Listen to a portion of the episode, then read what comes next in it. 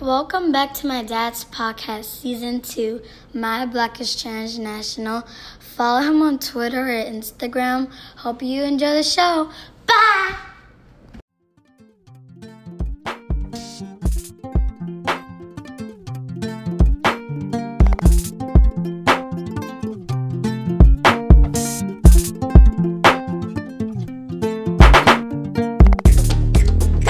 why buildings are burning this state would prefer preserving that white nationalism and that white supremacist mindset over arresting, charging, and helping to convict four officers who killed a black man. That is the reality of what we're dealing with. This is not just a few cops doing things across the country. This is not a good cop versus bad cop situation. This is Ahmaud Arbery being shot down by white men on the streets of Georgia. Breonna Taylor being killed in her home. This is in New York City where we were until freedom. We were just in New York fighting the police officers who, in the name of social distancing, were damn near killing black young people on our streets. This is a coordinated activity happening across this nation. And so we are in a state of emergency. Black people are dying in a state of emergency. We cannot look at this as an isolated incident. The reason why buildings are burning are not just for our brother George Floyd. We're, they're burning down because people here in Minnesota are saying to people in New York, to people in California, to people in Memphis, to people all across this nation, enough is enough. And we are not responsible for the mental illness that has been inflicted upon our people by the American government, institutions, and those people who are in positions of power. I don't give a damn if they burn down Target. Because Target should be on the streets with us, calling for the justice that our people deserve.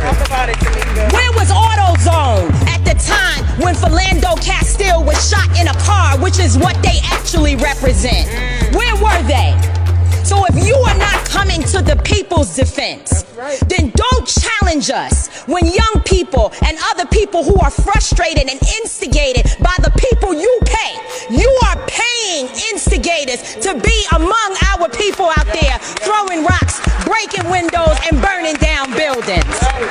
And so young people are responding to that. Enraged, and there's an easy way to stop it. Arrest the cops. Charge the cops. Charge all the cops. Not just some of them, not just here in, Min- in Minneapolis. Charge them in every city across America where our people are being murdered. Charge them everywhere. That's the bottom line. Charge the cops. Do your job. Do what you say this country is supposed to be about the land of the free for all. It has not been free for black people, and we are tired. Don't talk to us about looting. Y'all are the looters. America has looted black people. America looted the Native Americans when they first came here. So looting is what you do. We learned it from you. We learned violence from you. This is America. Don't got you slipping up. Look how I'm living up. Police be tripping up.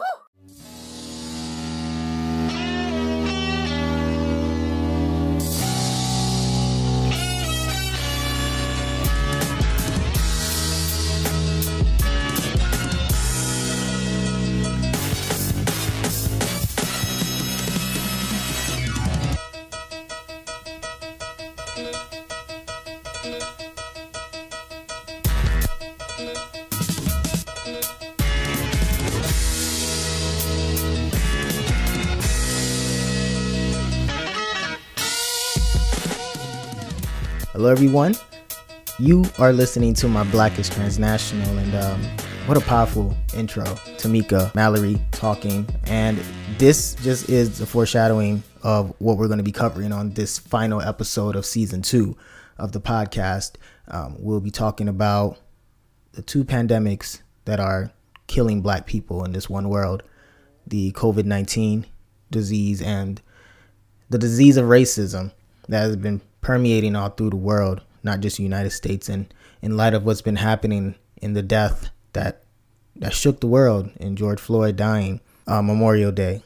So on this episode, I'm going to speak my truth. I'm going to talk about how the COVID 19 experience and the the death of George Floyd and what's been following after that, the protests and everything, how those are all tied into a very important disparity that exists in the black community. We'll talk about why that matters and what we can do as black people, but also transnationals, how we can hold each other accountable and how we can utilize what we have, our power, our unity, our resources in order to be able to further advance the ultimate goal that I have for us, which is to become a black institution, a formidable force. So, right. But before we get into that, I got a special guest in the building. Dr. Wanda's in the house. Hey, folks. All right. So, this isn't a pillow talk conversation per se, but she'll be here to Ear chime hustle. in. Yeah, ear hustling, playing the little executive producer role. And she'll chime in when she has some thoughts she wants to share. It's primarily going to be me and you all, but she's also here because she's my support system. She's my rock. And when we're talking about something important, behind every strong black man is Even stronger black woman. there you go. All right. So, with that being said, let's get to our formalities. If this is your first time listening to my Black is Transnational, you can find this podcast wherever you like to find good podcasts, whether it's Apple, Google, Spotify. You can definitely find it on the Anchor app, which is the flagship station, which I do publish this podcast on. All right. So, please make sure to subscribe and also please make sure to rate and review the podcast. One of the things that I'm realizing is that we do not get enough ratings and i don't know if that's like a brush a bruise to my ego or anything like that but i do think that in order for this podcast to be more visible your ratings your reviews do play a critical role. So please do that as well. Um, please provide some feedback. If you really have some things you want to say for me you got some words you can contact me on these different platforms. You can contact me on instagram. The podcast is at Black Transnational Podcast. And you can also catch me, the host, on my page at Black Transnational underscore. You can email us at blacktransnational17 at gmail.com. We're also on Facebook now. You can find our Facebook page there at Black Transnational Podcast. So there are different platforms that you can find us on in order to communicate. And if you just want to know entirely everything that you need to know about the podcast, the guests, and all that, you can find that on our website at www.blacktransnational.wixsite.com slash podcast. Okay, so now that we've gotten that all the way and out of the way, for the final time this season, let's get into the topics. So, you know, I've, I've thought about this many times of how I wanted to go about recording this episode. And one of the things, you know, different angles and, and different ways that I should pursue this. Should I be scientific? Should I be academic? Should I be a real ass Negro? Should I be an African about it? How should I go about really conveying my thoughts about everything that's been happening? And you know, the truth of the matter is that I have to be who I truly am. I have to be raw during these times. And and I'm a thinker. I'm a cognitive person, a deep thinker. And in my thoughts and meditation about what's been going on, a lot of things start to connect. I'm hoping that I can be able to walk you through in this short period of time that we have, this last couple minutes, hour, whatever it is that we have. I want to be able to walk you through how things lead to where we are now. I won't go too much in depth, but I'll try my best to at least paint this picture for you. And then I'll share a little bit of my own personal experiences as to why this matters so much to me and why, as black immigrants, we cannot use the idea of being transnational as a way to dodge what's happening in our world right now. There's a biological killer that is affecting us the COVID 19 disease, also known as the coronavirus. The coronavirus, it started off in Wuhan, China, and it started to spread and become a pandemic. By the time we reached March of 2020, it was officially declared by the WHO, the World Health Organization, as a pandemic. And when it became a pandemic, the whole world went into an alarming state, or a state of emergency, or state of alarm, whatever you want to call it. And as things started to progress and develop, when it came to the United States, one of the biggest things that we realized in this country was that the country found itself to be very ill prepared, which led to a lot of people becoming infected, black people then being affected and dying at a prodigious rate. It's important for me to put this in perspective why this is important. Because when it comes to the COVID 19 pandemic in the black community and people dying at a high rate, the truth of the matter is this whole thing could have been avoided. We have to understand that. This whole thing could have been avoided if the country was actually prepared. But we spent so much time trying to allocate our resources into building a wall that really changed the focus of everything. I mean, I, I just have to say something for that one. Yes, we could have been prepared if it wasn't for Trump's delaying. He delayed it for weeks after he knew about it. It was January when he was warned about it multiple times, over and over and over. And I mean, you can just Google online all of the clips of him in denial and saying this would just disappear. Absolutely. Thank you. And when we talk about that, that whole denial of it, that message then permeates because when you see the president who's calling it a flu or a democratic conspiracy, we go into the communities knowing that black people already have an innate embedded mistrust on the health system. So when I went into spaces that were primarily black, lots of African Americans, primarily African Americans, tended to denounce or deny and reject the idea that they could be susceptible to the coronavirus. A lot of African Americans would not believe that this could affect them. They even went far as saying that my melanin protects me, bro. Like, what I'm gonna do? I gotta get this money. I gotta go hustle. I'm black. it ain't gonna affect me, right? It initially was perceived to be a white man's disease. And let's keep that in the back of our heads that the coronavirus in the black community was perceived to be a white man's problem. Okay? So then, as we black people started to find ourselves still going out doing our daily things, and the news start reports start to come out, you realize that this disease is not like your typical past coronaviruses. This is something that's evolving that we do not know what it is. We don't have a vaccine for it. People are getting affected by it at a high rate. Schools are shutting down workplaces are shutting down. But it doesn't matter for black people because primarily the majority of us tend to be essential employees, right? So we're still working in food places where some of them are still doing a lot of jobs that require them to be there. So they're still having that opportunity of being at risk for being exposed. And it's important to also keep in mind, though, black people, in addition to also rejecting the, the fact that it affected them, which is a pure illustration of the miseducation and the misinformation that's in the black community when it comes to health, they start to also realize, and this is when white people started to do their testings and the vaccinations, testing was expensive. Initially, when the coronavirus was taking place in the United States, how much was it to take a test, Dr. Wanda? A friend of mine was ordering the test, talked to the insurance company, it was about $1,200. $1,200 it costs $1,200 to get tested for coronavirus. Now, if we take a step back and we really observe and analyze our black communities, we understand African Americans tend to be from low socioeconomic areas. Therefore, they have no resources of being able to do that.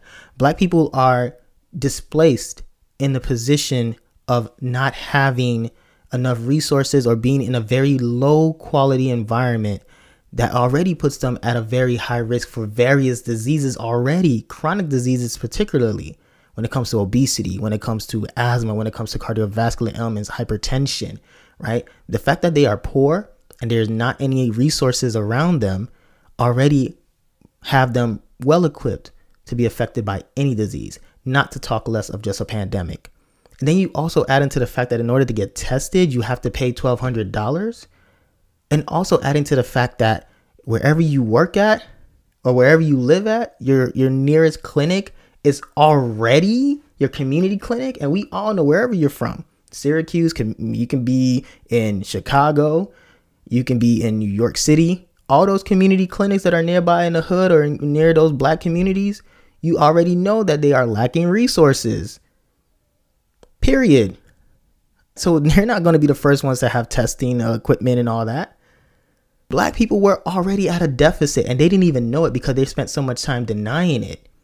And again, that's no that's to no fault of the African American because they already have a history of being misled, misguided, abused by the medical system. To really get a deeper insight of that, I suggest you all read a book by Harriet Washington called Medical Apartheid. It really puts into perspective how black people have been used as lab rats for years in order to advance medicine that we know today. Especially when it comes to women reproductive like medicine, yeah, that book really puts that in perspective. In addition to the Tuskegee syphilis study, which we all kind of know about historically, uh, that was a landmark study that really led to the development of human subject testing and things like that. But I digress. Only thing I'm saying is that black people do not trust the system and they have the right to not trust the system.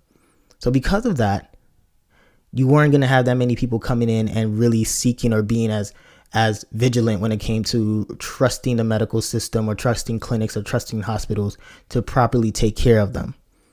All right. So now what happens is that you have black people who are living in low socioeconomic um, areas. They have what we call poor social determinants of health because their environment is poor, their schools are poor, their hospitals are poor, their neighborhoods are poor. Where they live at are typically where you have so you have five a five family household that's living in a two bedroom apartment or even a one bedroom apartment, right? Or living in a project. So there's no room for social distancing and properly practicing all these public health recommendations, right? So then you have, you know, people who are already just because of what they have to live it on a daily basis.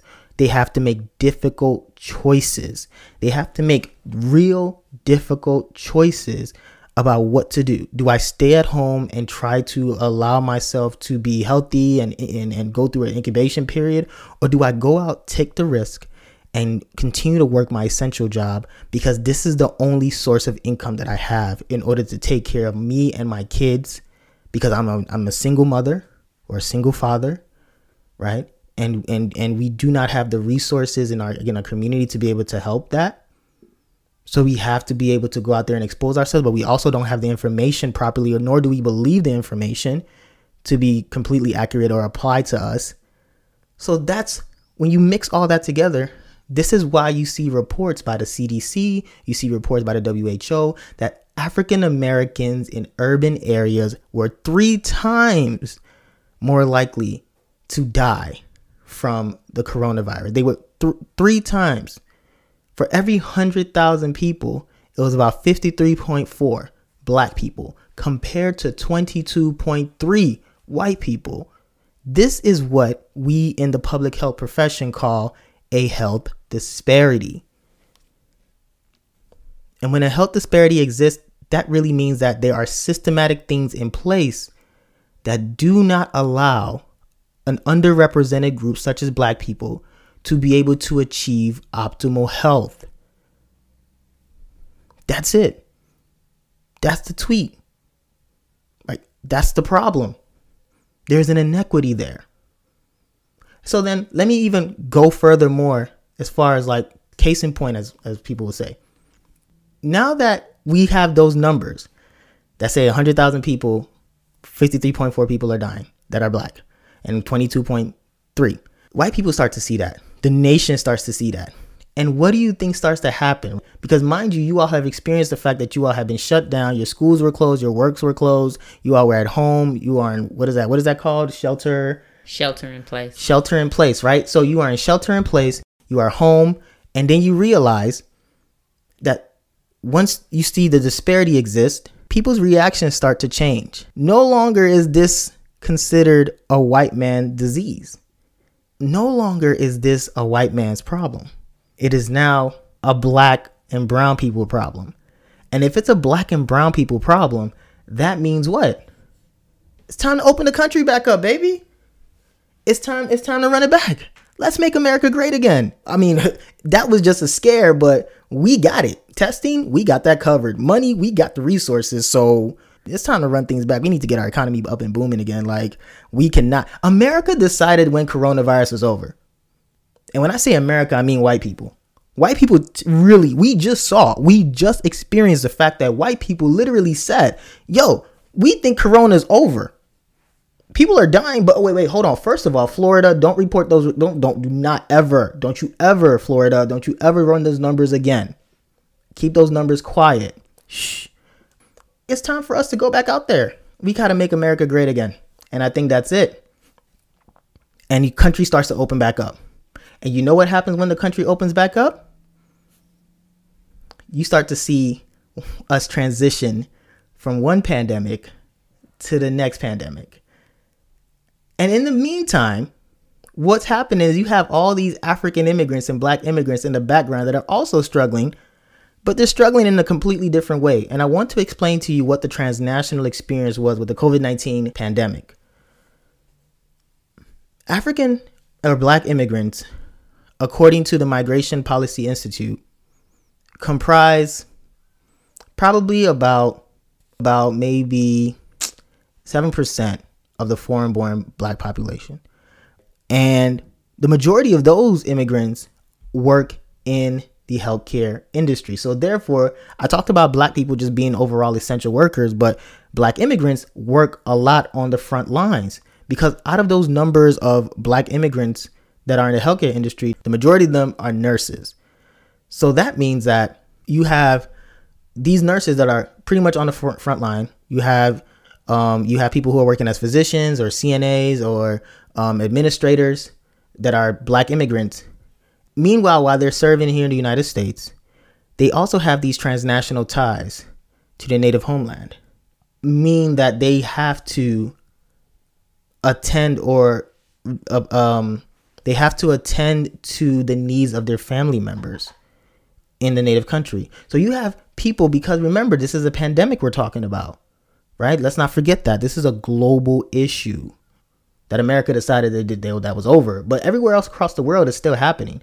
So you have black immigrants who are thinking about their family members back home because their family members in these developing nations are struggling. They have jobs that are shut down. Some of them may have family members that sell stuff on the street that hustle from day to day. They don't live like paycheck to paycheck, but really like money that I get today f- for money that I need tomorrow. So when you have no people out there, the whole country shut down, the whole state shut down, there aren't people out there, no cars out there that are, you know, opportunities for you to sell stuff. Nobody's coming to the market. There's no nobody coming to the office. People are struggling. And then they see their family members overseas like, oh, they're getting a stimulus check? like what your country is giving you $1200 or if you have a family you're getting 2400 run that like i need that let me hit you on whatsapp and you know that i really need this more than you do because you are at least are living in this developed nation you're doing well not understanding that that person too may may not be able to really have a job. That person may have to make some difficult choices what they have to do with that money. They have so many family members calling them asking them for that $1200 if you're a single person. What do you do? What choices do you make? Then you have those same people who are working in the front lines who also still subscribe to a lot of cultural a lot of cultural remedies that may not be true because of these WhatsApp messages that are being passed along on, on, on group group messaging because there's still no vaccine out here for COVID-19. So you're subscribing to all types of treatments that put you in trouble. So then what's next? Right? So the African and black immigrant find themselves to be in a very shaky situation. And a lot of the times we still don't even know who's truly affected because a lot of times African immigrants tend to be grouped with all black people. But our cultures are different. Our practices are different. The things that cause us stress are completely different. But we're an underrepresented population within an already underserved community. And rightfully so, because black people overall need to be attended to in health research and health services. But then overall, finding out what's really happening in the black immigrant community and black refugee community becomes a very, very difficult task, right? And that's something that we're actually working on, my team and I, as far as being able to continue to explore how the COVID 19 pandemic affects black immigrants and black refugees because their challenges are different. And a lot of the initiatives that are put on right now by the government, by the CDC, are attending simply to Black African American needs. And again, rightfully deserved. But I think that also just explains that there's a lot of nuances, cultural nuances that have yet to be understood and recognized by the government and by health research, which is why people like myself have to kind of speak up about what's going on in black transnational communities and why we as transnationals need to be seen because what's occupying us and what's causing us stress and causing us health issues and creating stigmas for us is not necessarily the same for what's happening with black people overall or African Americans in the United States. So the COVID 19 affects both parties, but in completely different ways. And we can't even tell you how many African immigrants are dying from it because they don't know. they don't know. The government hasn't looked to even really truly find out. If you go Google it, you can't really tell how many African immigrants are dying from the COVID nineteen. You you can't tell that number, right? Especially now as they're trying to they're really trying to muffle this information. So again, the country's opening up, and this is what's happening to Black people behind the scenes, right? But then as the country opens up, we transition from one pandemic to another. Racism starts to really show its true color. And baby, it's white.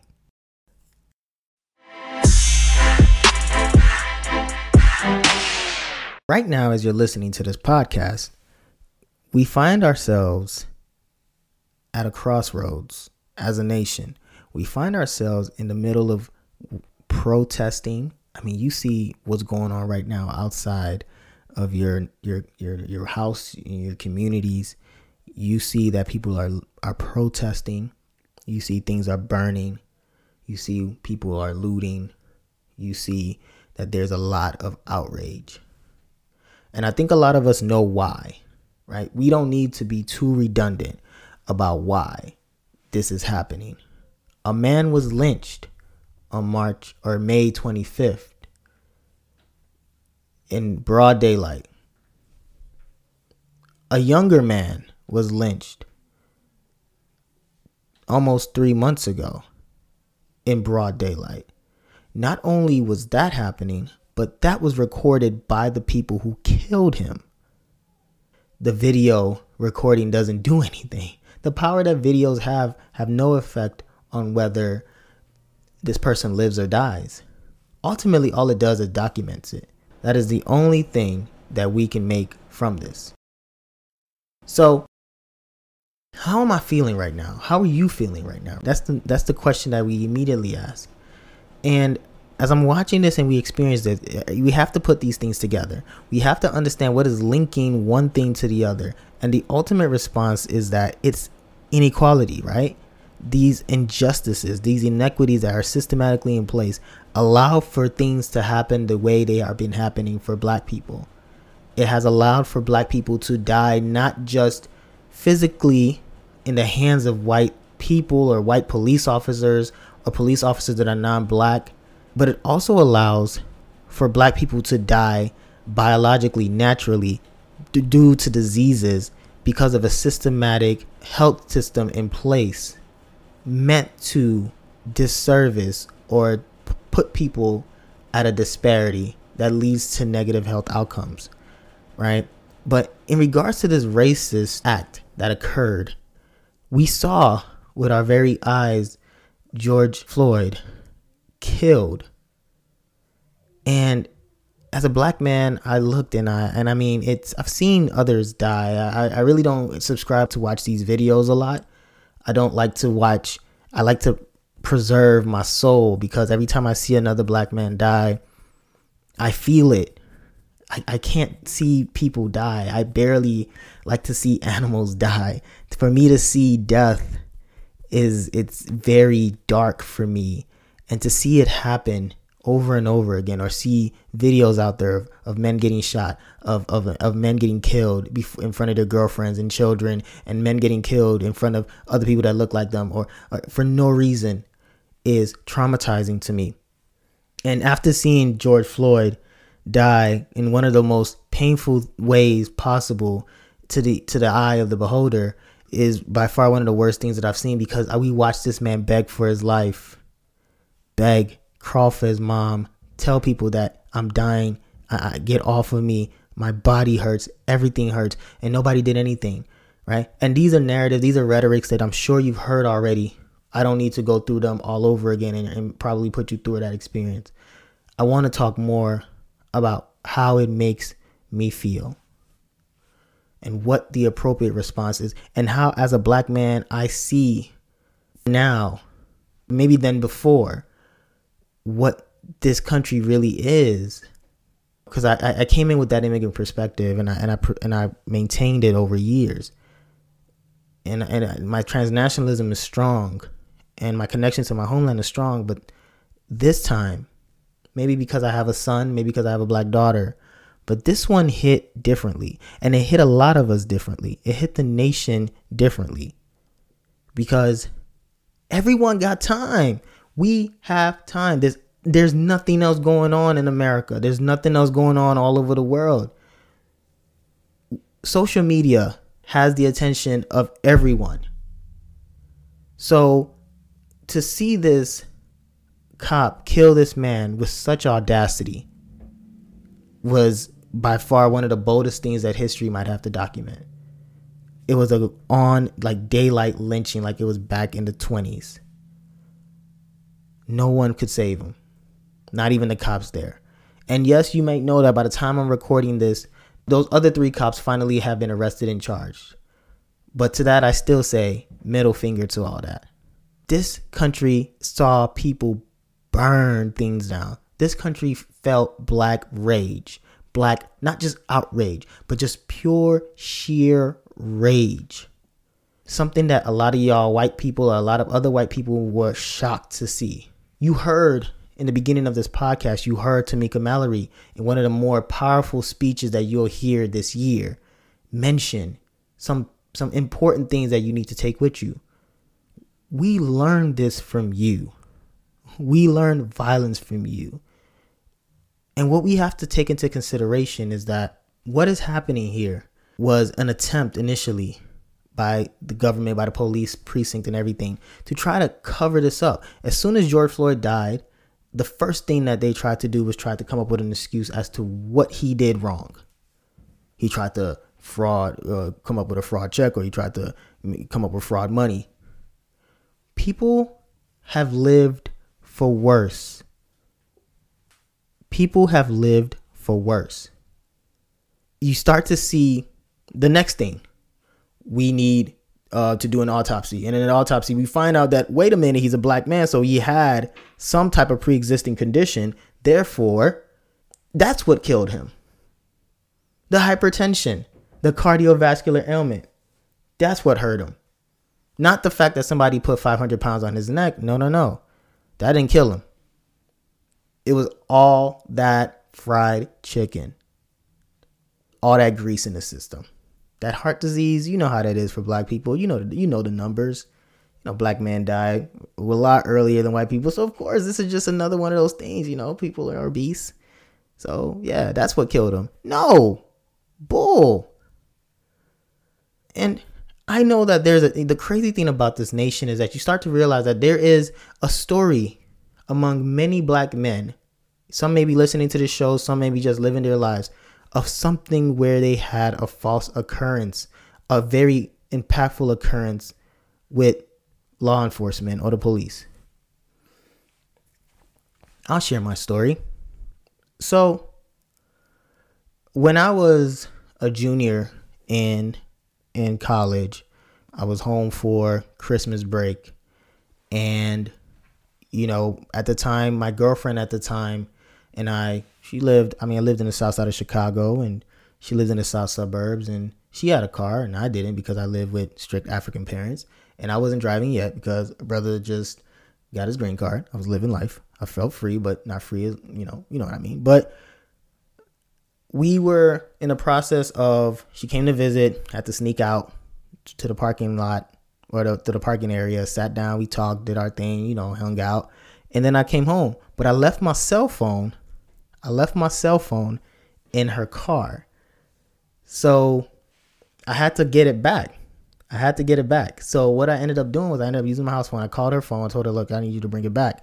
So now I step out, I sneak out through the front door. My parents were doing something else. I sneak out and I'm walking down on to 79th Street. And as I'm walking, I have on this very popular bomber hat that I that anyone who knows me knows that I wear this hat. I've had this hat as long as as long as I knew winter as an adult.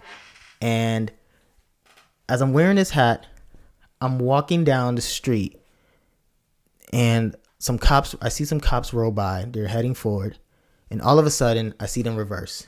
This isn't a typical car. This is a squad car. And four police officers come out, approach me as I'm on the corner. I'm on I'm on 80th in Indiana.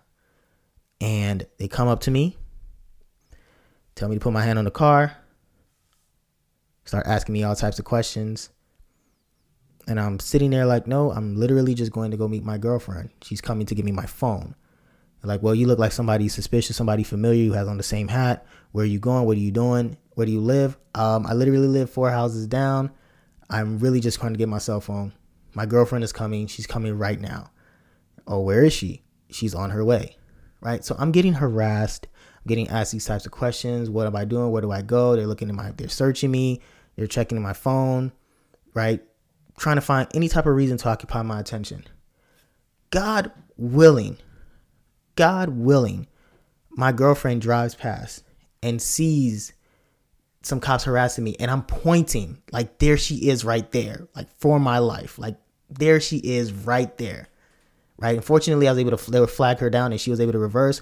Her mom is a police officer. She had the little FOP sticker on the back, Fraternal Order of Police, and she was able to, you know, talk to them and confirm that yes, she's my girlfriend. Lord knows if she ain't claiming. Oh Lord. But she was able to confirm that and they were able to let me go. And mind you, again, remember, my parents didn't know that I snuck out, right? Imagine if things didn't work out so well. There's a slight possibility that I probably would not have made it home that night. I probably would have went to jail that night, if not for somebody out there looking out for me up there. Right, and I, and that's just a very, very that story right there is very light compared to what other people have experienced that I've seen. I was immediately compared to somebody that I wasn't because I was black, I was immediately profiled to be somebody who wasn't. Lord, I was wearing a hat, yo, a bomber hat that everybody else has. Like I wear this anywhere. And I was told that I looked like a suspect. And you know what I you know what I did? I immediately blamed myself. And this is something that happens a lot typically with black immigrants a lot of us sometimes as black immigrants tend to blame ourselves. See, here are the two important things, distinguishing factors when it comes to how we respond as black immigrants compared to African Americans. See, African Americans tend to be, because of their lengthy experience with racism and just brutal or, or brute oppression that's open and even institutionalized, they understand that and they respond because they have a post traumatic syndrome that comes upon it. But African immigrants come to this country with a different lens. They look at the situation completely differently. And a lot of times we've been conditioned to be able to have this exerted form of accountability. So I find myself blaming myself. Like, why did I go out? Isn't all your fault? Like instead of you to just stay home, mind your business. Who told you to go and have a girlfriend? Who told you to go have a girlfriend and start sneaking out? This is what God has shown you. You see a life. Like that's essentially what I told myself. Like, what is your fault? Like if you just shot, if you just kept to yourself, you wouldn't have found yourself at a situation where you almost went to jail, my guy. and it didn't you know and that that's the this the, what you tell yourself in order to cope. Like you take accountability. And the research shows that a lot of african immigrants tend to have that mindset self-blame. We did it. We come from countries where we are told in order for you you have to why you have to behave. If you behave you don't get in trouble. If you don't get in trouble then life is good that's how we keep to ourselves. That's how we keep our head down. That's what we tell our kids. That's what my mom told me. That's what my dad told me. Keep to yourself. Don't hang around with these people. Don't mind with African Americans. Do your thing. Read your book, and you'll be fine. And to some degree, that's true. But then, as I grow older, and I become more wiser, become more exposed, more knowledgeable, and you start to really think about the the ability to be able to live as human beings. Why is it that other non-black people can live so freely. You see white people, you see people who are non black can live life so freely, can take so many risks, can have the opportunity to make mistakes, to take to to do the craziest of things. We joke about it all the time how white people, you know, white people be wilding out, they do white shit. This is white people shit because you think about it from just a general fundamental human rights type of thing, they have the freedom, that white privilege allows them the freedom to live freely. I do not have to sit and worry about conditioning myself as far as do right, mind your business, keep to yourself. Why is it that black people we have to do that? Right? And this is what starts to recur in my mind. You start to find yourself being more exposed and more enlightened to the fact that this is the conditioning that black people, not just in America, but even in colonized countries, this is what we had to suffer. This is the product of that white supremacy, that white dominance that we didn't understand. Can I tell my story? Go ahead. As far as running in with the cops? Yeah.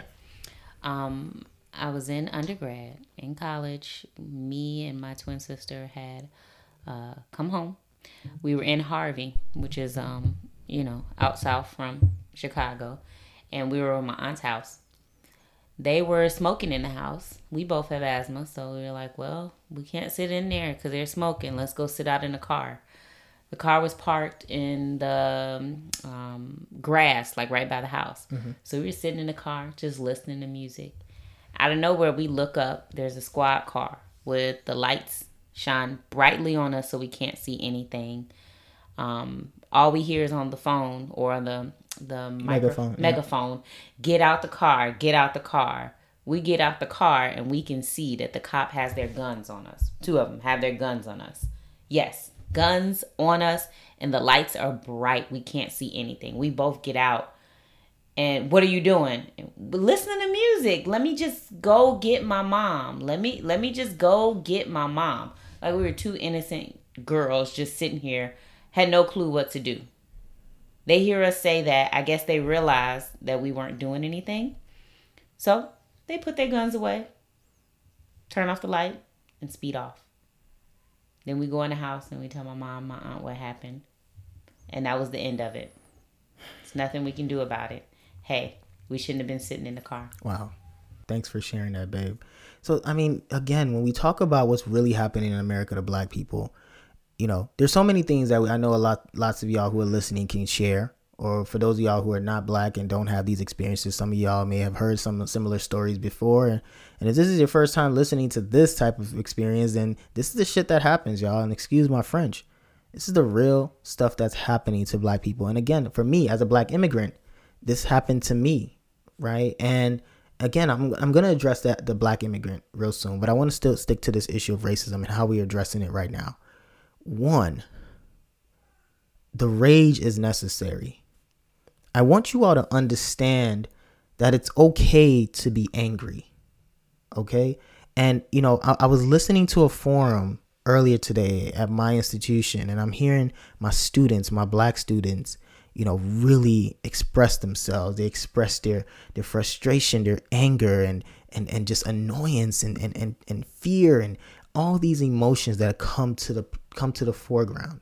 And as a faculty member i'm yearning to speak but i understand this is their platform. And in my mind and i'm just saying look man you know fuck all that shit. And not fuck their emotions but we constantly as black people find ourselves in a situation where we are always gathering to talk amongst ourselves about how we feel and what we need to do or what we wish that white people could do in order for things to get better and it frustrates the mess out of me because this is no longer the time for us to continue to hold therapy sessions. We continue to find ourselves in these these dystopian AA meetings type of feel where we when something happens and another one of us die and we have to come together in these grieving groups and then we sit and we talk and we have our white quote allies come together to listen to us but then they listen to us but no one says anything they tell us, hey, we come to learn. We just come to listen and know how we can support. No, no, no. I am sick of that, yo. We cannot continue to sit and, and what are you sitting and learning that you haven't applied in all these years? What are you sitting and learning that you haven't applied to help your fellow man years ago? This ain't the first time a brother has died. We have list. We have a long charter of names, people, that have died for being black and only being black. So don't tell me that you're just sitting here trying to learn. I need to know right now what you know. What do you know, white person? What do you know, privileged non black person? What do you know right now? Because what you know right now is important for the conversation because you need to learn, you need to apply that, you need to make yourself vulnerable to let people know what you know. What have you been trained to know? We need to understand what you've been trained to know so that you can therefore be able to understand what you have been doing wrong or what you need to do. And it's very reassuring sometimes for black people to be able to know that white people sometimes are just been conditioned the wrong way. Stop bullshitting us. Stop letting us know that you care without action behind it. Stop posting black squares without showing me that you truly care. I need you to donate your money. I need you to call those governors, call those representatives and lawmakers. Use your white privilege for that action. We ain't really with that talking no more. We about that action. Shout out to Lil Reese. I want to explain why this whole thing is very crucial, not just for the old generation, but for the young generation it's a crucial it's very crucial because let's think about this. Just we've talked about the systematic systemic racism and i wanted to just put into perspective how things work right? So we understand that if a police just happens to feel threatened someone's life can be taken away.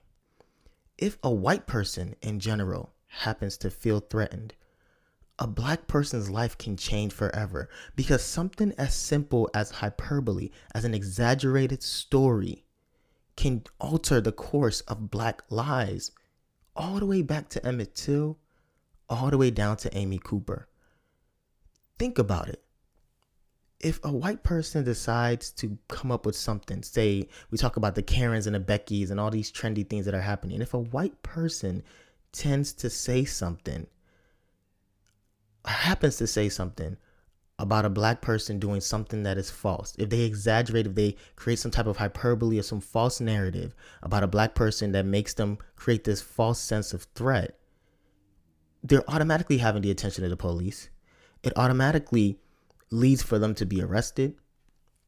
When you become arrested or you have something on file documented that you are arrested, that automatically puts a black mark on your citizen record and when you're trying to get a job, what happens? You have to do a background check. No matter how small or how large it is, when there's a black mark on your record as a black person, you're screwed because the system was already built against you. You have to be twice as good just to be part of the system. You have to be twice as good to get half the credit. So now you have just someone who may even just be barbecuing and you know just having a good time a, a white person calls the police on them. As shaun king always says shout out to shaun king you know calling the police is dangerous for black people for this reason. When you call a police officer and that person is bothered, harassed, it doesn't just affect them psychologically when they go home and, and they're traumatized that way, but it just affects the course of their lives. It alters it. You might have somebody that may have had a lot of potential, may have been going up in the world, and a cop comes in and a cop arrests them for for this false sense of of of um, threat that they've created for a white person. Then that person goes to jail. That person has to find bail money. That person then has to find bail money. That person then has to go to court. That has to process that whole thing all those things still cost money. And if that person is black and comes from a low socioeconomic status or have a low socioeconomic background, that person is now behind the eight ball. You are putting them in a system. And once they're in the system that's meant to crush them, they are screwed. So when you call the cops for something that is hyperbole, for something that is not true, that's exaggerated, that creates a false sense of threat and discomfort for a white person, you are ruining lives. This is why the Amy Cooper thing was very, very serious. And all the other things that we've seen on social media with the trending Beckys and the Beckys that are calling the Karens and the Wendy's and all these names, these monikers that we're creating on behalf of white people and Logans and Pauls, whatever, that are that are being created to kind of mock what's happening, but also bring awareness to the fact that white people are lying on us.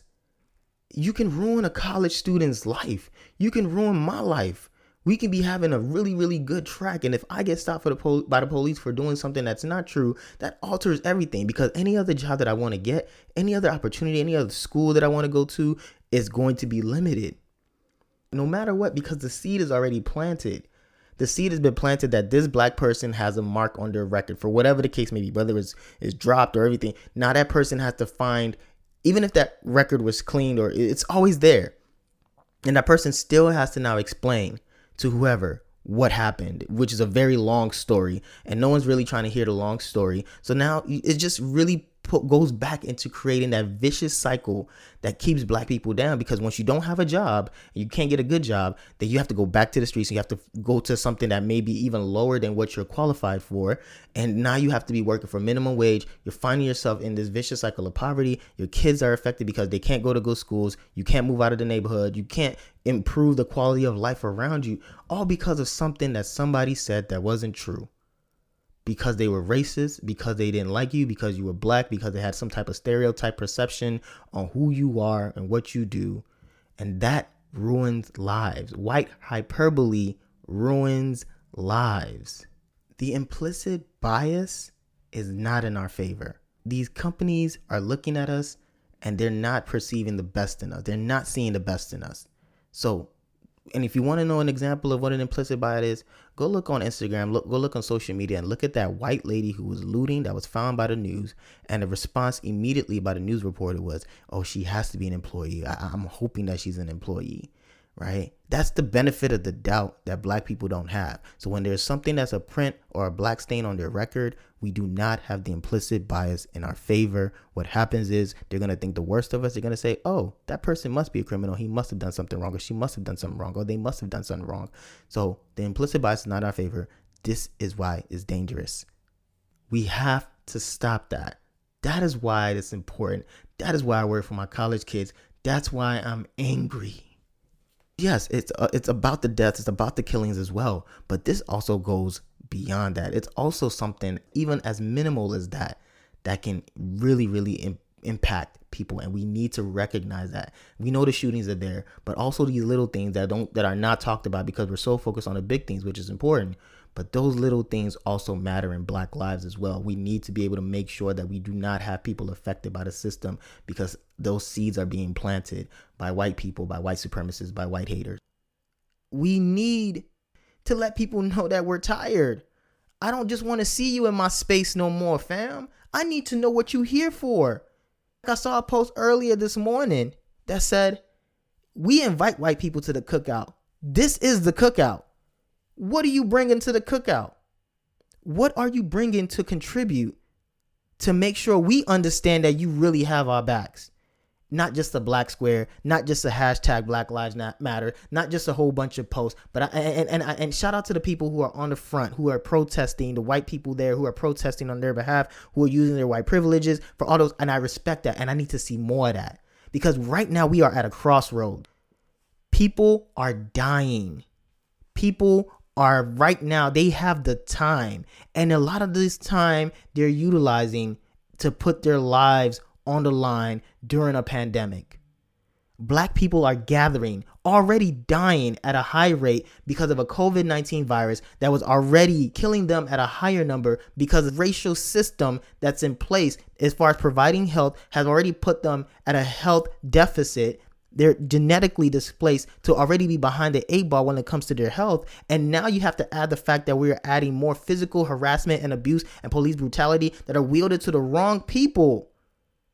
To people who don't even know the law to the fullest extent. We barely have lawyers who actually really know the law that graduate from law school. And then you're asking somebody who goes in and goes for eight weeks to get trained. And then all of a sudden you give them a gun, you give them a taser, you give them a baton, and you already know they acknowledge the fact that they're white. And then you give this person a badge and you tell them that they can go ahead police this community knowing all the while that they have been conditioned and proper and ill trained to handle what's really going on in black communities hmm how is that supposed to work and another thing you know and and this is more so for my for my black people for my young blacks we have to understand something youth is for war. And the age is for counsel. The elders are for counseling. And I remember that when Trayvon Martin had died in 2012 or 2013, I think it was one of those, 2012, 13. It was 2012, but the, the ruling in 2013. That was a very, very tumultuous time, right? And and that led to a lot of the Black Lives Matters movement that's kind of created this this this big monumental shift right now as far as this uprising.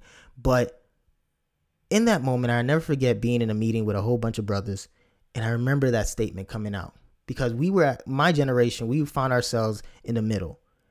We were not that young where we didn't know anything, but we were not that old where we were there in the 60s. So we found ourselves in the middle and we were like, yo, we just want direction. We just want to be pointed and we want to go knock them out. Point them out, knock them out like Chicago would, right? We want to go out there and just knock some people out. And that's kind of where we're at now. The youth is angry. They want to go to war and let them go to war. We're no longer in the stage right now where we can sit and be like, yo, y'all need to calm down. No more diffusing the anger.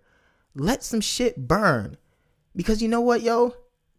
I have a son, I have a daughter, and I can only imagine right now in this state where I'm at, where the COVID 19 pandemic has kept me at home and I'm and my wife is working because she's on the front lines as a pediatrician and I'm out trying to take my kids somewhere and a cop comes over to me because I look suspicious. I am a black man that has some nappy hair, um, curly hair, and I'm, you know, stocky built or chubby, whatever I am, and I don't look like I belong in the neighborhood that I belong. And I got a kid in the stroller and I got a baby girl that's on, on a bike, and I'm sitting there and I have to defend myself in front of my kids or be harassed in front of my kids or even lose my life in front of my kids. I'll be damned to be another hashtag. And I'll be damned if any of my kids be another hashtag or my wife be another hashtag because of the fact that a black man feels like a threat to a white police officer who has this false sense of power, this inflated sense of power that's been given to them by other dominating white people, by white people who believe in supremacy. We can't. We have to fight back. We have to burn shit down. We have to tear some things up. This world has to burn. There's nothing new under the sun. This world has to burn for things to actually move in the right direction. So over the weeks, I asked myself and I asked my wife a question. Now that we know everything that we know, history of racism and all, oppression, we know about all these things. If this world was to burn down right now, and we had to start over again. We had to start this world over again. Who do you think would be the race that prevails? I'm to let you all think on that. Knowing what we know now, knowing how who's gone through the most, who has the most resistance, persistence and all that. Everybody has their history. But knowing what we know now, if this world had to start over and we burned everything to the ground, who would thrive? I know the answer. I want to know what your answer is. hit me up on the on the on the, on the DMs, email me, tell me what you think. But that's how I feel. We also have to understand that we got to stop romanticizing the 60s, y'all.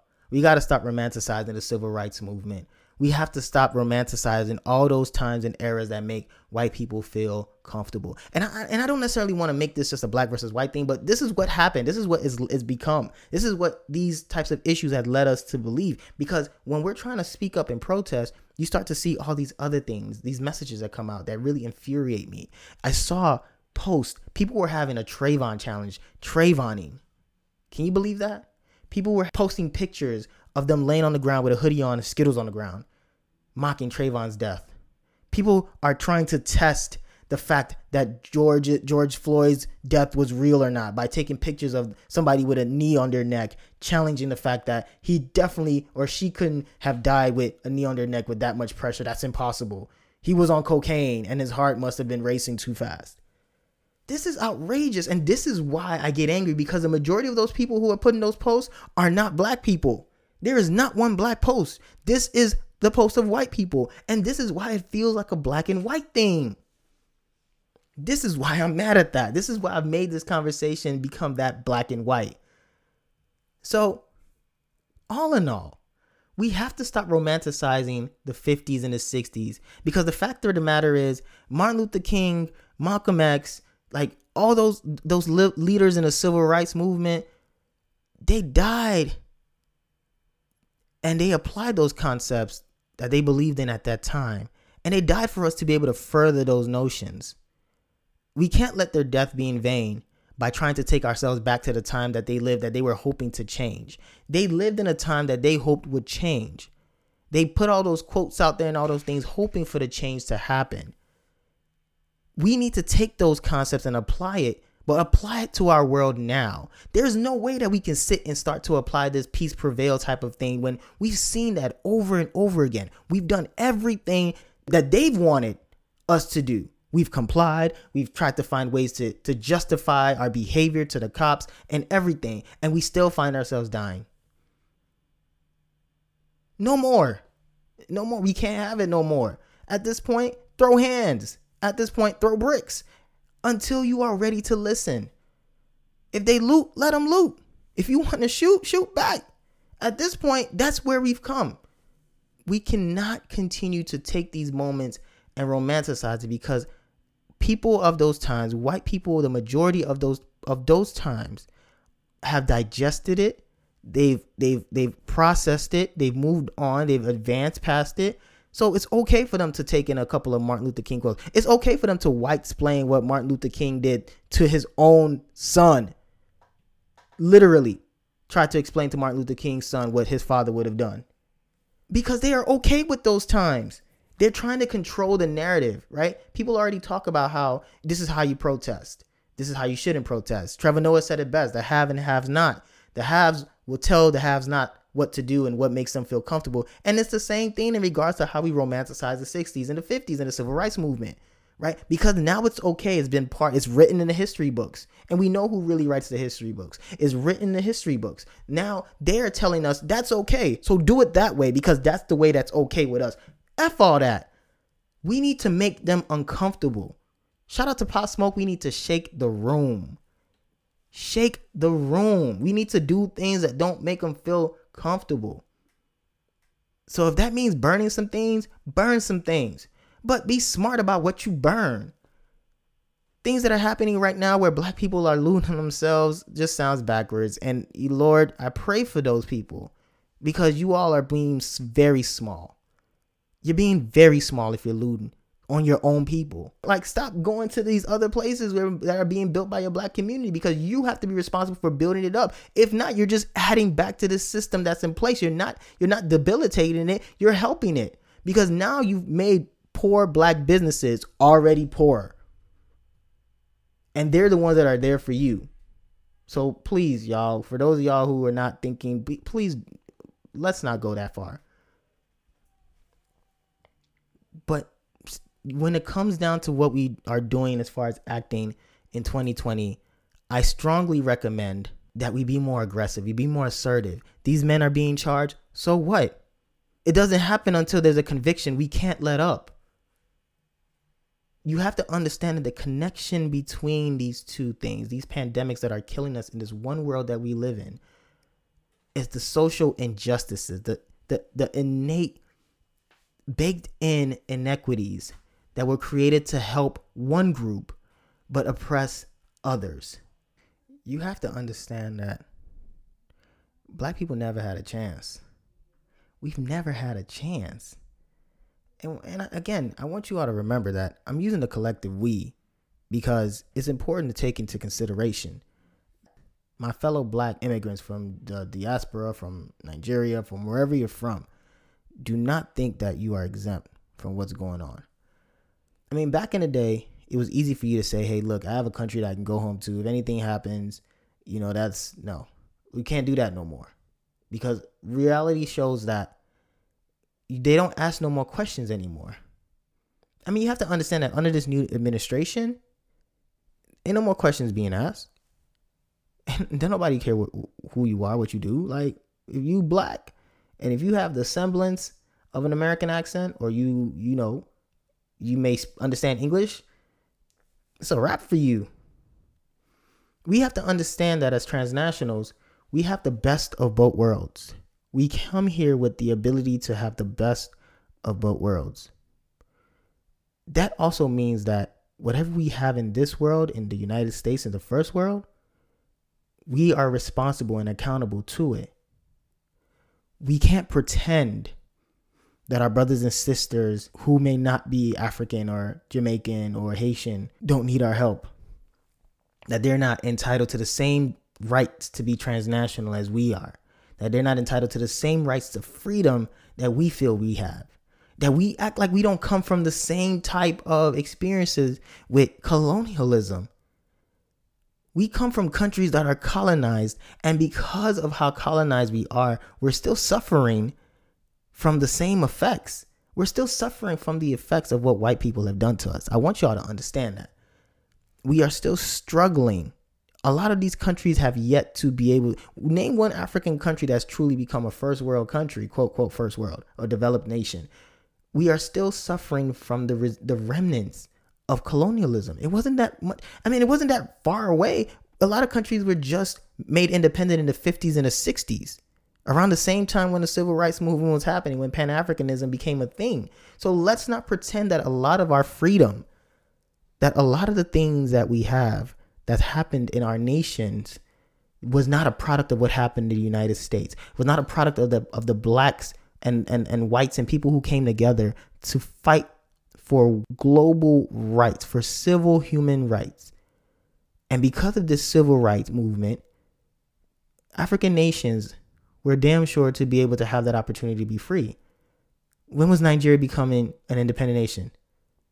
1963. Ghana. Like you have all these countries who are so close to each other. Let's not play these games. Right? So don't all of a sudden say I have a country I have to go back to because the truth of the matter is that in all aspects and I I remember saying this type of quote to a good friend of mine is that no matter how liberated you think you are, the slave has not gone too far from the master. As black people, we still have countries that still look for the approval of white people. In the United States, we still have a system that has now conditioned us to still seek the approval of white people in order for us to be deemed appropriate, in order for us to be deemed intelligent, in order for us to be deemed successful, we have to consider or compare ourselves to whiteness. We have to have that white master still say, mm-hmm, yep, you're good, you're my equal, in order to feel acknowledged, in order to feel heard, respected, valued. Right. And don't get me wrong, there are some things that have been in place that that those that institute violence, that that, that lead to violence against us. But again, the fact that we spent a whole century or so looking for approval speaks volumes. To my point, related to the romanticizing of the 60s and, and this whole idea of, you know, um, applying things to the future. The reason I'm really passionate about that statement is because I want us to understand that despite everything that's going on, I had a conversation with a good brother not too long ago, but despite everything that's going on, none of this still compares to slavery. 400 years of captivity. Let's put that in perspective. 400 years is a very long time. For us, if you think about when slavery ended, technically 1865. 1865. Air quotes. At 100, 1965. Add 50 more years or so. Right? So, like, that's where we are now. So, we're not even over, uh, we're not even close to 200 years removed. We're still just 150 years removed. And if you subtract that from 400, you still have a little bit over 200 or some years to go to just make up for how many years that were taken from black people who were made slaves here, who were brought here as involuntary immigrants and forced migrants, forced to build this country from the ground up. Let's not forget that. They have not made up for what happened to African Americans there's still so many years to go. And the fact that African Americans are still just looking to be equal and not looking to burn this country down is one thing. So, to my African brothers and sisters who are sitting here watching, it's important for you to go learn your history. Because go learn the history. These are your peoples too. Don't sit here and benefit from what the country has to give you and then all of a sudden don't speak for the people that look like you. Africans are dying. Don't don't tweak. Africans are dying as well. If you go back, Amadou Diallo from Guinea, he was killed by cops in New York City. There was another young Nigerian boy who was killed in Los Angeles by the cops in LA, I mean, or in California for sure, who was killed. We are far from exempt from the racial profiling that's happening to us. And you have to also understand that because we are becoming more acculturated, we're becoming more Americanized we're becoming more ingrained in the fabric of this country. Although we still have these strong ties to our native homeland, we are now beginning to contribute all throughout the season. All throughout this season, you have seen me talk to different guests, to different people about what's happening in this country, about what Africans are doing now to contribute to this country. They're in the media, they're in sports, right? They're in fashion, they're in music, right? We are now becoming visible as black immigrants that we are now blending into the fabric of this nation. We are now part of that melting pot. We're no longer just a decoration or some type of sprinkle on it. We are now interwoven slowly into the black fabric of this nation. So we cannot find ourselves exempt to what's happening. This is our fight too. So we have to utilize our experiences. We need to humble ourselves and look into the history of what's happening and what happened to black people in America. We need to then continue to encourage them to unite with their brothers and sisters back in Africa. There still needs to be moments of reconciliation. We still need to reconcile and be able to become one again. We need to be able to protest on each other's behalf. We need to do what white people are doing for themselves. When one white person, no matter where that white person is from, when that white person is in, in, in trouble, that white person says, "Eh, I don't know what that. I don't. I don't know. I don't have no idea. I didn't see anything." We have seen countless times what this country looks like when non blacks, when white people decide that they want to come together for an important cause. Hint, hint, election of 2016. Right? So I don't want to hear that. I don't want to hear anybody. If you want to go back home to Africa and go back home, go back home. But understand that you're doing the same thing. You're perpetuating the same type of issues that already exist in black communities. Africa is not free enough we still are suffering from a lot of of the brainwashing that happened. We're still suffering from a lot of corruption that was taught to us by white people. We're still dif- dealing with the manipulations that have happened in our country that allowed us to be able to be so divisive among one another. Even though we're all black, we start to divide ourselves against when it comes to our ethnicity, when it comes to our language. They have taught us to be able to separate from one another. And then we bring that same attitude to the America. And then we separate ourselves from our African American brothers and sisters who are only looking to unite, who were left alone, who were sent out like Joseph to Egypt, and they built this country all the way to be something. They built a culture that there's only 13% of people, there's only 13% of people in the United States that identify as black or African American, particularly African American. And do you understand that African American designed and developed what is 100% of what is dictated as cool all across the world? When we think about who our global stars and celebrities are, our athletes, black people have been the movers and shakers of pop culture today. They have been essentially being used as the world's greatest gadget. We as black people have been designated to be the world's greatest disposable gadget. We have designed everything that the world embraces, but we have been disposed once we've given them what we needed to give them, and we need to stop that we need to start being more accountable. We need to start taking ownership. We need to start coming together and we need to start utilizing the fact that we have countries out there who can learn, who are looking to embrace and unify. We need to start becoming more synergized. That's the only way. I've always said that and I continue to say that. And in order for this change to happen, we have to become more together.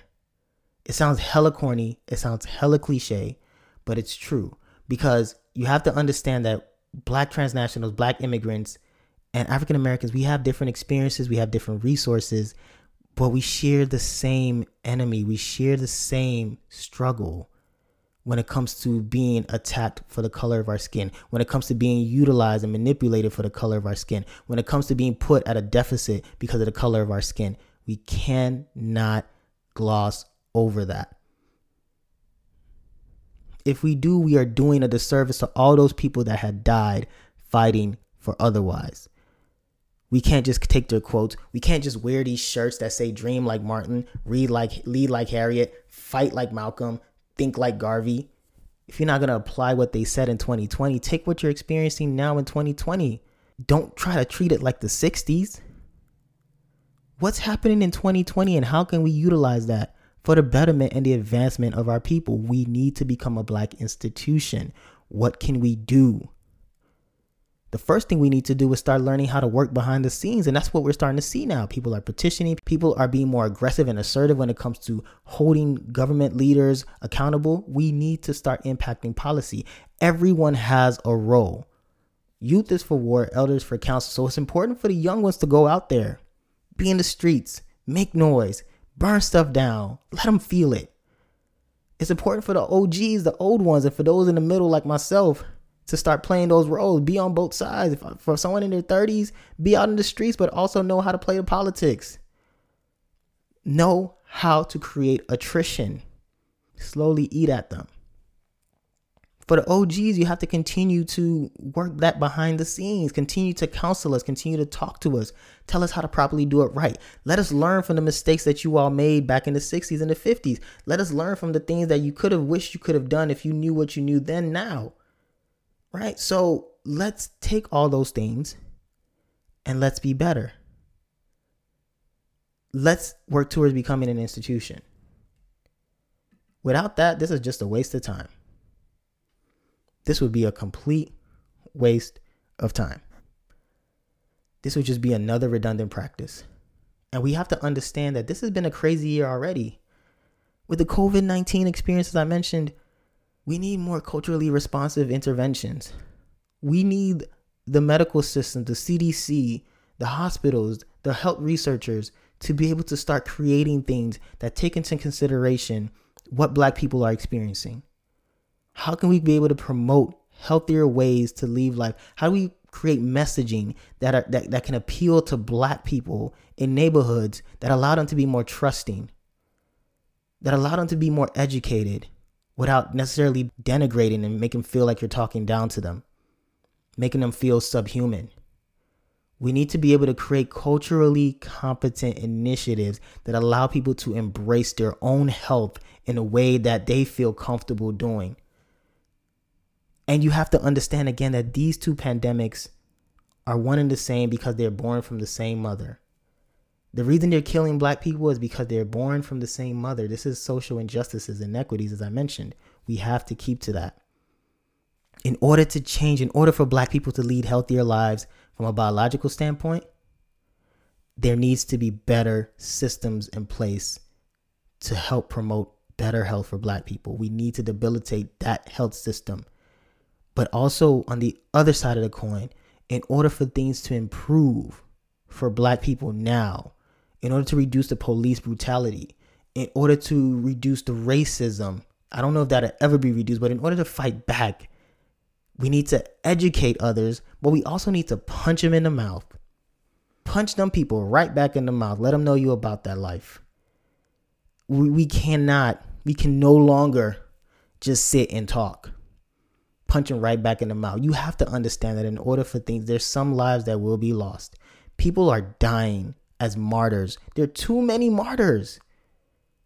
Too many martyrs. And enough is enough. So I encourage you all, I implore you all to not take any more bullshit. Do it for Malcolm. Do it for Martin. Do it for Garvey. Do it for everybody who died looking wishing for the world that we're into today, but also wishing that we can be able to achieve that equality that we've been yearning for. No, don't just stick to what makes people feel comfortable. Don't just stick to what makes people feel okay. You have to show them more than you can tell them.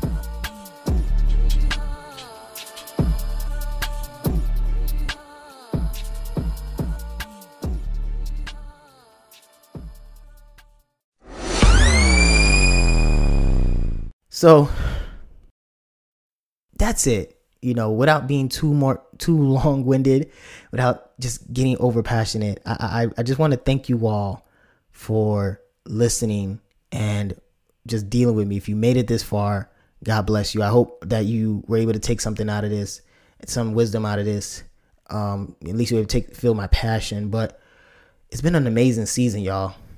And I just want to take this opportunity to just express how grateful I am for just you all, the listeners. And and it's been just an amazing season. We've had so many guests. So many guests. I mean, when I when I started this, you know, the first season, man, was dope. I mean, we had some we we had some good talks. We had some good people come up there. But the second season, I mean, it was just just I, I, you start to feel me hit my stride and I'm, I'm starting to become more comfortable with this and I'm and I'm becoming a better host. I'm becoming a better interviewer. I'm becoming a better communicator. Uh, I'm, I'm learning more about the producing. I'm learning more about the editing. And a lot of things are just coming together. And I'm very grateful that you all continue to give me the feedback the the encouragement to to do these things. And, and and I wanted to give a special shout out to my wife Wanda who had to step out as I was talking to attend to our child as he was crying. Y'all didn't hear that because of good editing.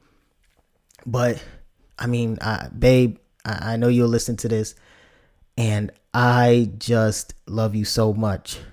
I, I appreciate you allowing me to channel my passion into this, to be able to take what I dream and talk about in my heart and soul, um, even with myself and with other people, and be able to use this platform to be able to do that.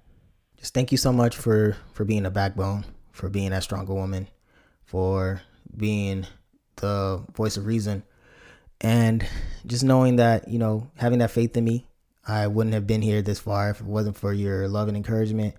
Wouldn't have got here so fast and so well if not for you. So uh, just looking forward to our brighter future uh, with you and, and with everything that we do. And, and just thank you for being a mother of our, our children, you know. So uh, this has been great to have you in my life. Thank you so much. Um, also want to give a shout out to my listeners, man, my my number one listeners. You know, my brother Toby, who's always giving me feedback. Special shout out to my homegirl Ashley Simpson, um, who's always been listening since day one. Um, you know, my other homegirl, uh, Dr. Tiffany. Shout out to you too for always being a keen listener. And all my other friends, man, my besties out there, April, Candace, you know. Um, shout out to y'all, my brothers from other mothers, all y'all just being there, being real with me. Shout out to my boy Chudy for being my marketing promoter, my advertiser. Love you, man. Appreciate it. You've definitely put us on the map.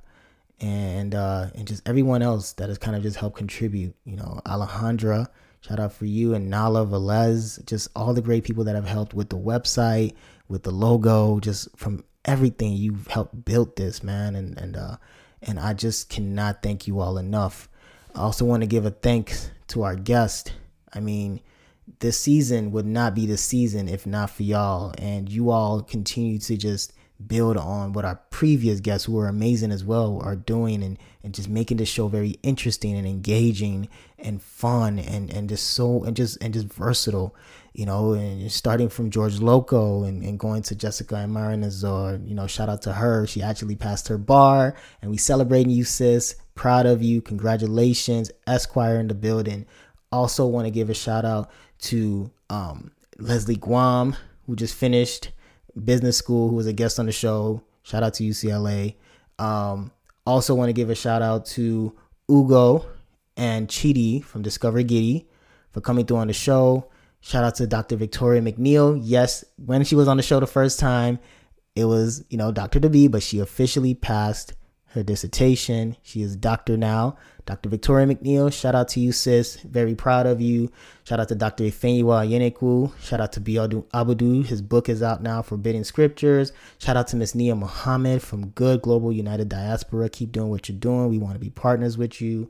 Uh, man, shout out to Brother Hassan for coming through, speaking his truth, man. I follow him and I really love what he does. Shout out to Stephanie Yoko. Congratulations to her getting her master's in international affairs and, and just being an amazing um, advocate and steward of the environment. Uh, man, sh- shout out to all the guests. If I didn't name you, forgive me, but I think I covered most of y'all. Anu Olo my girl Anu, my little homie, my mentee Anu. I couldn't forget you. Thank you so much for coming on the show, speaking your truth, and, and just and just speaking your passion and having one of the best episodes that we've had on this season. I mean, it was so many good conversations and all you contributed to it from the pillow talks to the let's just i mean we had an amazing time we had an amazing 20 plus episodes this season and i think more to come and i'd be remiss if i didn't give a shout out to my boy michael bronte for coming on the show and dropping major knowledge and i hope to have him again future director future star future everything dj mike b i love you bro so i want to give you that shout out as well before i forget shout out to maria ajawo from dual citizen for just taking off immediately after the show was over, she just blew up. Dual Citizen is an amazing brand. just pro black, pro, Africa. Check them out. They're about to be the next best big thing. I love you, sis. Thank you so much. You know I'm here to support. I'm here to be a partner. You know I got you.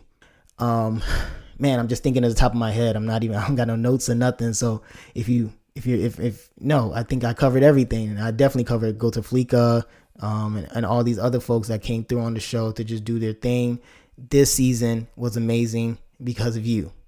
Okay? And you continue to inspire others from afar and near. And I'm just glad that you use your you use my platform to be able to share your your knowledge and your insights and your experiences and stories. So thank you so much for your time. All right, and and to sum up, I just want to say, I just want to leave with this message before I sign off. To understand that I know that this has been a tumultuous start to the year. We are at the halfway mark of the 2020 year, of the beginning of the 2020 decades. And initially, we began really talking about how excited we were about it being the transnational 20s. And I believe that we need to still have hope in that. Because you have to understand that despite this moment of unrest, despite all the things that have happened with George Floyd and Breonna Taylor and Ahmaud Arbery and many of the other dudes, Sean Reed in Indiana, right? All these people that have died, we have to make sure that it is in vain. And if we can come out of this COVID free, if we can come out of this year with a little bit more positivity, if we can come out with a positive outcome that can show a sliver of hope that we're moving towards gaining that equality. If what we're doing right now, being out on these streets and making them feel uncomfortable by shaking the room and letting them know that we're not going to have this anymore, if we can come out with some type of positive outcome that allows us the fortune of being more closer to being recognized as the human beings we are, then we might just be off to one of the greatest decades that human history has ever seen. And I stand by that. So we need to continue to not let go of the gas. We need to continue to keep pushing on. We have to. And from a transnational standpoint, I must speak to my brothers and sisters there, our black immigrants. We have to understand that we got to encourage our brothers and sisters here to be able to connect back to Africa. We have to let the world know that as black people, we are entitled and we have the right to be global citizens. We have the right to be able to live freely and explore the world and be part of the world and be loved by the world and embraced by the world because we are its children. We are from the motherland. We are from where the earth was created, from where life was created. We need to embrace that. As the Aboriginal people, we must embrace the fact that we cannot be scared to go outside of these borders that contain us. We cannot be afraid to explore the globe, to explore the world that was that was that was seeded from where we're from. This world is just as ours as it is anyone's. So we need to understand that. And we need to embrace that. So we need to keep fighting for it. We can't just go back to our silos or our countries and just wait for everything to come to us. We need to support those that are fighting now so that they can fight for us later. So I hope you all take that. If y'all take anything from this podcast, I hope that you all take that. All right. So until next time, we'll be shutting it down for season two. Thank you so much for sticking with me for this finale. I hope that you all go back and binge watch. I keep saying binge watch. I hope you all binge listen to all the episodes that have come out in the past and really watch my growth. Thank you for growing with me, knowing that I'm still a work in progress and still supporting me nonetheless. I'll be signing off for season two. I'll be gone, but not gone for too long. We'll be back for season three, hopefully in the fall, bearing everything that's happening, but stay tuned for that. But until then, my name is Dr. Kalechi Bay Lamberts. My black is transnational. And now that we're at the end of the season, I hope that yours will be too. Peace.